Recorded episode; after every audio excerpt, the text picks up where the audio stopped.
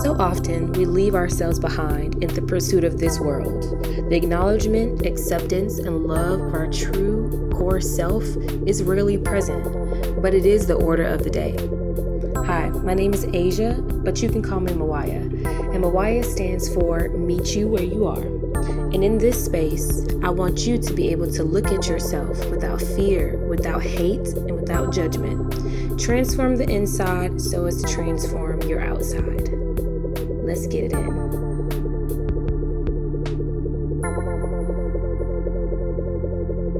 All right, y'all. Hey, tribe.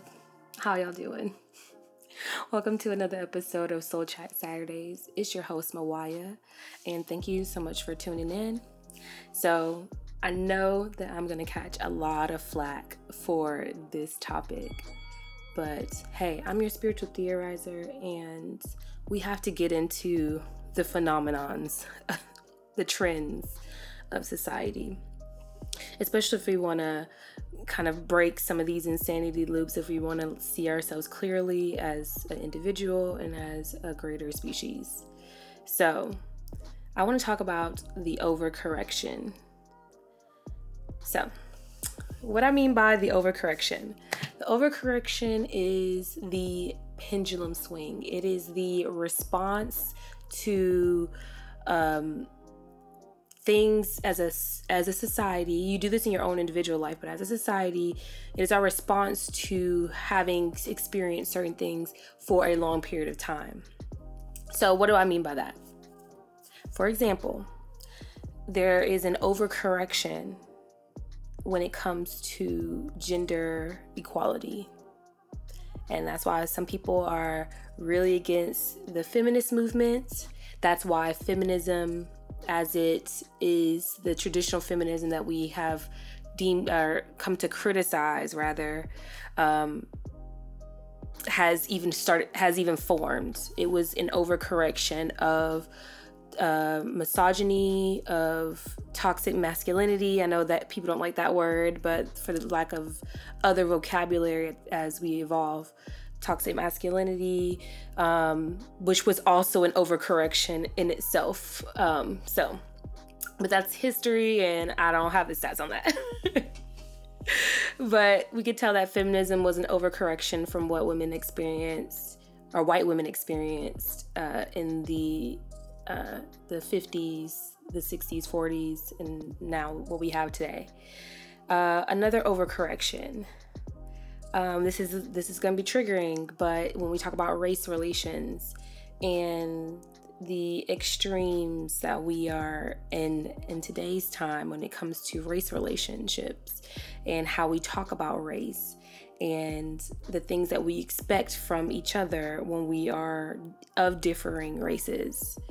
So, um, for example, you know, black folks, I'm gonna get chewed up for this, but you know, we gotta we gotta dig into it, right?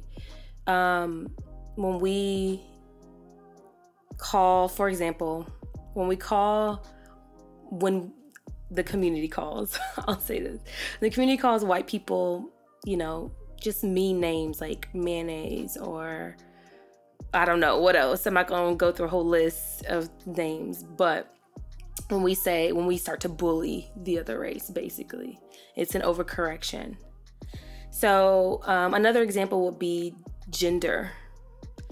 Um, the, you know these big hot topics that we that we talk about in society now and that we are so polarized on. These are overcorrections. So let's get into let's get into it. What is what is going on? What is actually happening? So, a lot of times right now, people are criticizing the overcorrection. People are, you know, they're being completely turned off from certain conversations uh, because it, it, it's tiring. Let's say, let's take the um, the gender example. It's a very tiring subject. Uh, when when women, us women, are constantly saying how we are oppressed and we are, you know, you know, we are held down, we're held back. They, um, talk about the the pay gap and things like that. So these are not to say when I have when I talk about this video, this is not to say that those things don't exist. I'm not going to invalidate that because again, overcorrections come out of uh, it's a response to reality. And so when we have an overcorrection, it is basically um, just saying like I'm tired of experiencing this one extreme form of this thing, and I need to experience the other like right now. And that's where you have the extreme pendulum swing to the other side. So when we're talking about gender, now you have, well, women can do everything that a man can do. And then it gets even more toxic because then it's like, oh, I'll say it get it gets toxic when it's like, and we don't need men. And you know what purpose do they serve? And then it becomes a it turns to this whole bullying thing. And then it goes into well you're a man so you can't have an opinion on this. Um, it turns into a whole it, it flips it on its head. And when we get into that space we have to first understand why that is and hold some sp- some space of compassion right? We have to hold some space of compassion. We have to uh, see that it is uh, it is trauma induced it is pain induced it is a defense mechanism just like how you in your individual life may go to the extreme of, you know, say you dated people and then you're like, you got your heart broken and you're like, I'm swearing off all people. I'm not dating anymore. I'm done. You are overcorrecting. You are flipping it on its head. And it's something that you don't want. Because if you wanted it, you wouldn't have been dating in the first place, right?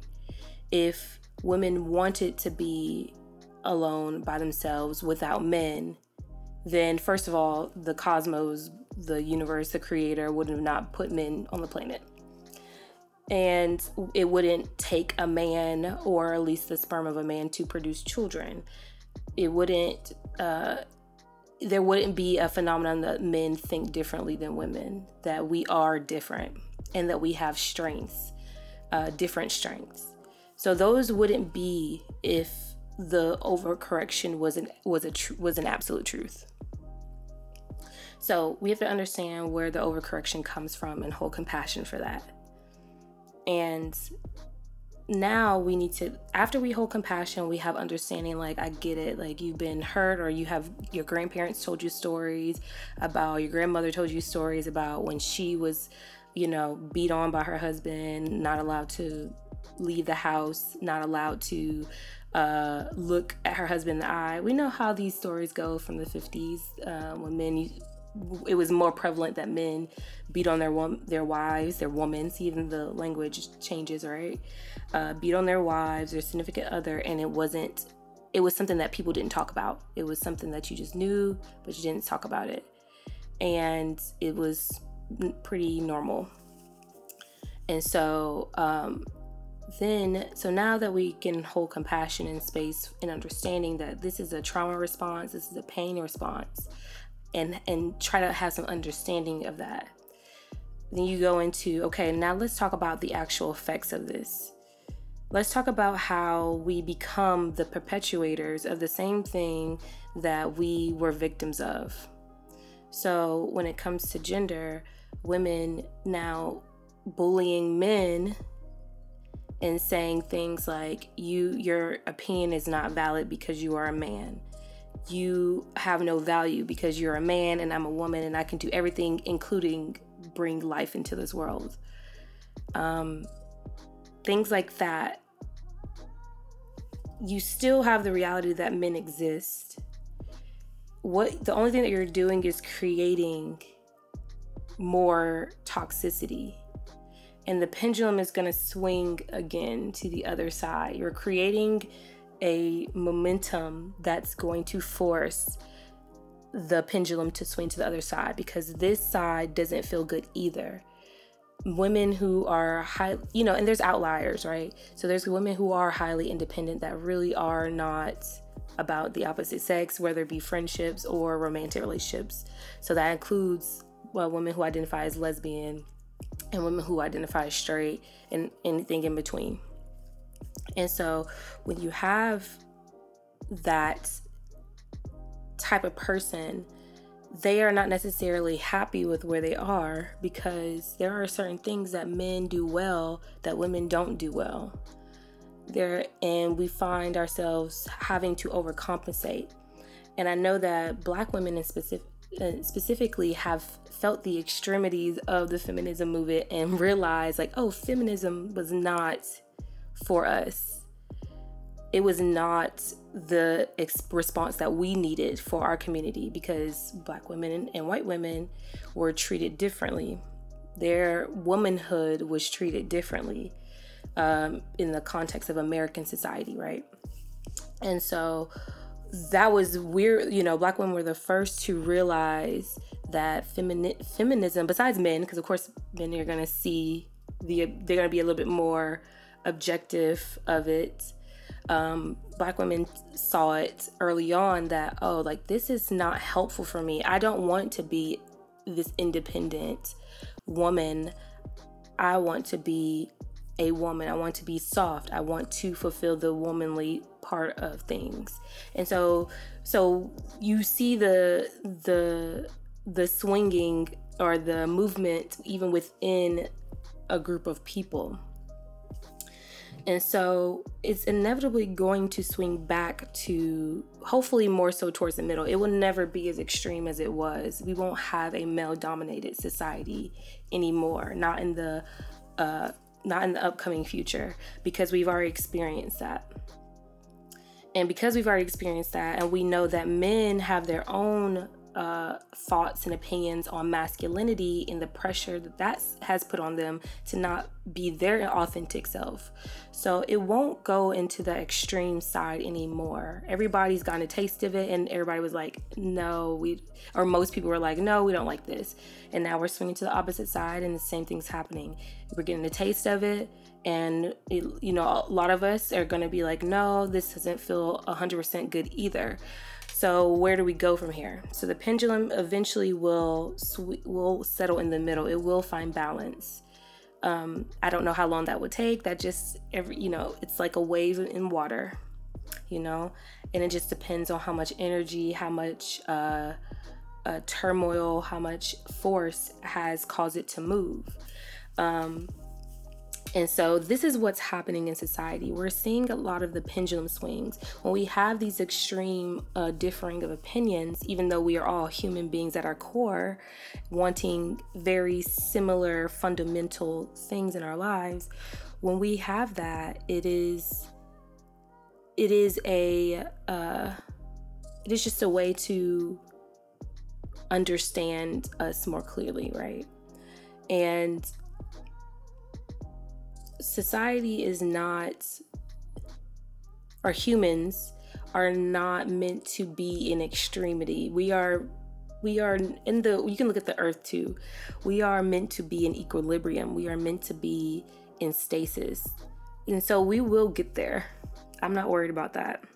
I don't know how long it's going to take but we will get there because we want to feel good. We that's our baseline and we will s- stop coping with things outside of ourselves once we realize that everything is internal. And so we now that I've kind of explained, you know, why the pendulum swings in the first place and I'm explaining why it doesn't feel good, we will see and then I'm explaining that it will come back to the middle eventually. I want to kind of give you all some hope that all is not lost it may be lost in your in our lifetime. but all is not lost for the human species because stasis is where it's at. Um, and yeah, I just wanted to come on here and explain that and talk about this. So, what do you all think about this pendulum swing? What is some of the extremes that you've seen in society that, uh, you know, that is concerning to you? What is it and how can we dive into that? How can we first have compassion and understanding? And then how can we have a dialogue about it and really see that this does this feel good to us? Like let's really ask ourselves that. so that we can get out of this cycle of extreme swings and then eventually, you know, so we don't have to experience that all the time, you know? Um, you know, I'm ready to rest, right? I know y'all are ready to be at rest. So, um, yeah, let me know what y'all think about this. What are y'all thoughts on the pendulum swing, the overcorrections in society, and how have you seen that in your own personal life? Um, you know, in, whether it be in your romantic relationships or whether it be in your uh, friendships or within yourself, and as you explore your own identity.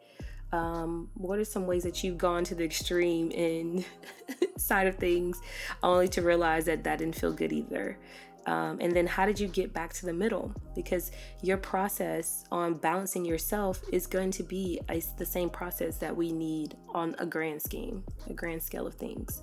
So let me know. Um, you can always email me at tribe at mawayatribe.com. Um, if you want to ask a question, if you want to uh, connect with me, you can connect with me on uh, social media platforms at Mawaya Tribe. Um, let me know your questions. Let me know your thoughts. If you're listening to this um, on the podcast, go ahead and give it a five star rating. Um, give it a thumbs up or however you're able to rate the podcast. That way, I'm able to reach more people. We can have more dialogue about this. We can just bring this these type of conversations to the surface, um, so we can, you know we can we can change some things. We can do some things as a society. So all right y'all. I will talk to y'all next week. Happy journey